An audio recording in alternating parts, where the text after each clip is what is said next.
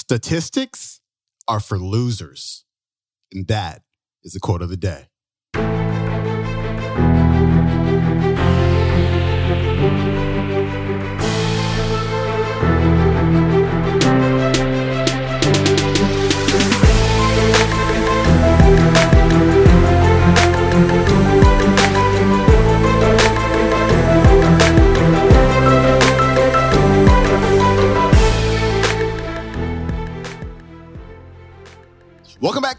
The Quote of the Day Show. I'm your host, Sean Croxton of SeanCroxton.com. Today's episode is brought to you by The Jerf Bar. Just eat real food available at JerfBar.com. As a matter of fact, now through this Sunday, you can save yourself 15% off your Jerf Bar order. Just use the discount code QOD15. That's QOD15 to save yourself 15%. Today, we've got Steve Harvey back on the show. He was our Finance Friday speaker last week, but today he's our Motivation Monday speaker. And this is so important. This is something that I bring up to my masterminders. One thing that I tell them is that 90%, this is a real statistic, 90% of internet based businesses fail within the first 120 days.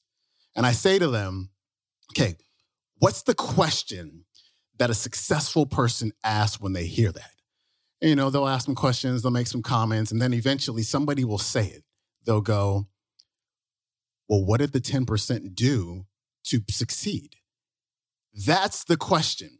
What did the 10%, like, how do they have to be, and what do they have to do in order to be in that 10% that succeeded? That is the question to ask. I got a quote for you from Dr. Pillay's book, Life Unlocked. It goes like this Successful people rely less on the existing facts to get what they want. Instead, they recognize the challenges and rather than acquiescing to the relative improbability of achieving their goals, they seek out routes that will allow them to achieve them. That is, successful people do not lead statistically sensible lives. Rather than asking questions based on what is probable, successful people ask their brains to focus on what is needed to accomplish the less likely of two options. I tell my masterminders, our jobs are to do the improbable. And Steve Harvey's got a story of improbability that you will not believe. And you'll find out why statistics are for losers. Here's Steve. There are some old what they call old wise sayings. And I want you to be, I want you to be very wary, be very watchful of old wise sayings. Because you got to think of who wrote the saying. Now, I'm going to give you three right quick. There's a thing that losers created. They're called statistics. And Statistics are created to help justify somebody who failed. One out of every, six out of every. And then you get to look around counting people. One, two, three, four. Oh, hell, that's me.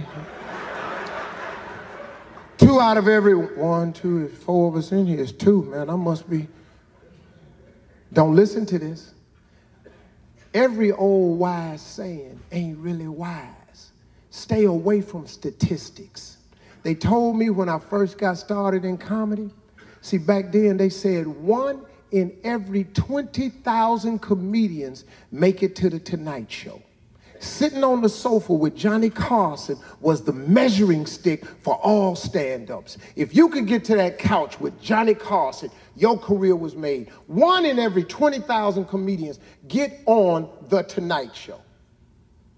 So everybody back on the road back in 85, 86, the whole goal was to try to get to, get to The Tonight Show. Get to The Tonight Show. Everybody, everybody. I, I sent letters, I sent tape, everything. Nothing. No call. No calls. No call. Can I tell you something? I've never been on the Tonight Show. I ain't never been on it. I ain't never been asked. Saturday Night Live been on 40 years on NBC. I'm on NBC. They've never asked me to come to Saturday Night Live. Not one time. King of comedy Never got invited to Saturday Night. That Charles Barkley been on Saturday Night Live.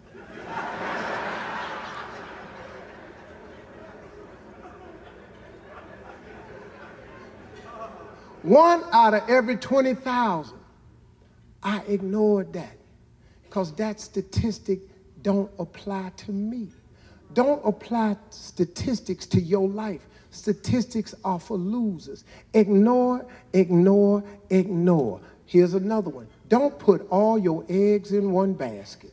Oh, this is a very dangerous one, young people, because now don't put all your eggs in one basket. Well, that would depend on what your basket is made of, wouldn't it? If you got it in the right basket, you got to put all your eggs in one basket. How else you gonna make it? Success is an all-out assault. It's everything you got into one direction in order for it to be successful. You can't open up six businesses at the same time. You got to open up one, pour your all into that. You can't go get, you got to go to college to get a degree. You can't enroll in six colleges. You got to focus, man. Put all your eggs in one basket. Make your basket out of work, hard work, faith, prayer. Put all that in that basket, glue that thing together, and put them eggs in that basket so you can be what you want to be. Because you're not going to be successful if you don't put all your effort into one thing. You ain't going to make it, man. Success is difficult. The road to success is always under construction. It ain't ever easy. It ain't clear. It ain't open. You got to do that. And be wary of this one right here, though. Always have a plan B. Really? Let me tell you why I never have a plan B. See, do this so you'll have something to fall back on. Oh, you can go do that, but do this so you'll have something to fall back on.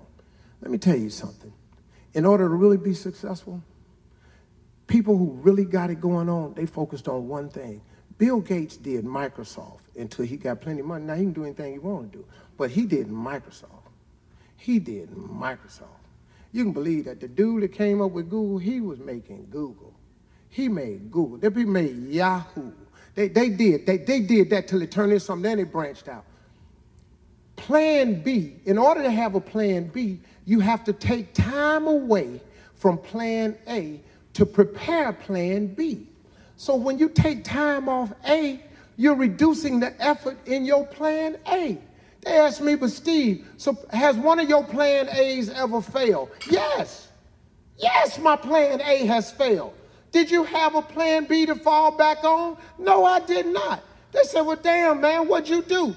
I got another plan A. I ain't never had nothing but the A plan. I make no preparation for failure. I ain't got no plan for B. I'm, don't got B. I got A, man. I got A. I was going to tell these jokes until I turned them into a money making venture. October 8th, 1985, I walked in Hilarities Comedy Club. I won an amateur night for $50. I went to work the next day. I quit my job. My first wife said, This is ridiculous. We got these twins. You can't quit your job. I got to go. This is it. This is all I've been dreaming about. I see a way. A light bulb went on. Hey man, when I won, when I won that night, I cried for an hour all the way home. I cried because it was like, man, God, I see it now. This is what I've been waiting on. I walked into one comedy club, won $50. Went to work next day selling Commonwealth life insurance, quit my job making $675 a week. I made $50. The first month in comedy, I made $150. The first year in comedy, I made $3,000. My wife left me. I saw that coming. I saw that. I. I said, her and her mama, uh, her and her mama, uh, they made that joint decision together that I, that every time I used to drive home, you ain't gonna ever be nothing. Mm-hmm. It took me years. I lost everything. I became homeless. I lived in a car for three years. But Lord have mercy. I just kept that plan A. I kept that plan A, man. I told these jokes. I told these jokes. I took a gig for 125, 250. I drove 14 hours to make $175. Gas was way cheaper back then, so it, it made sense.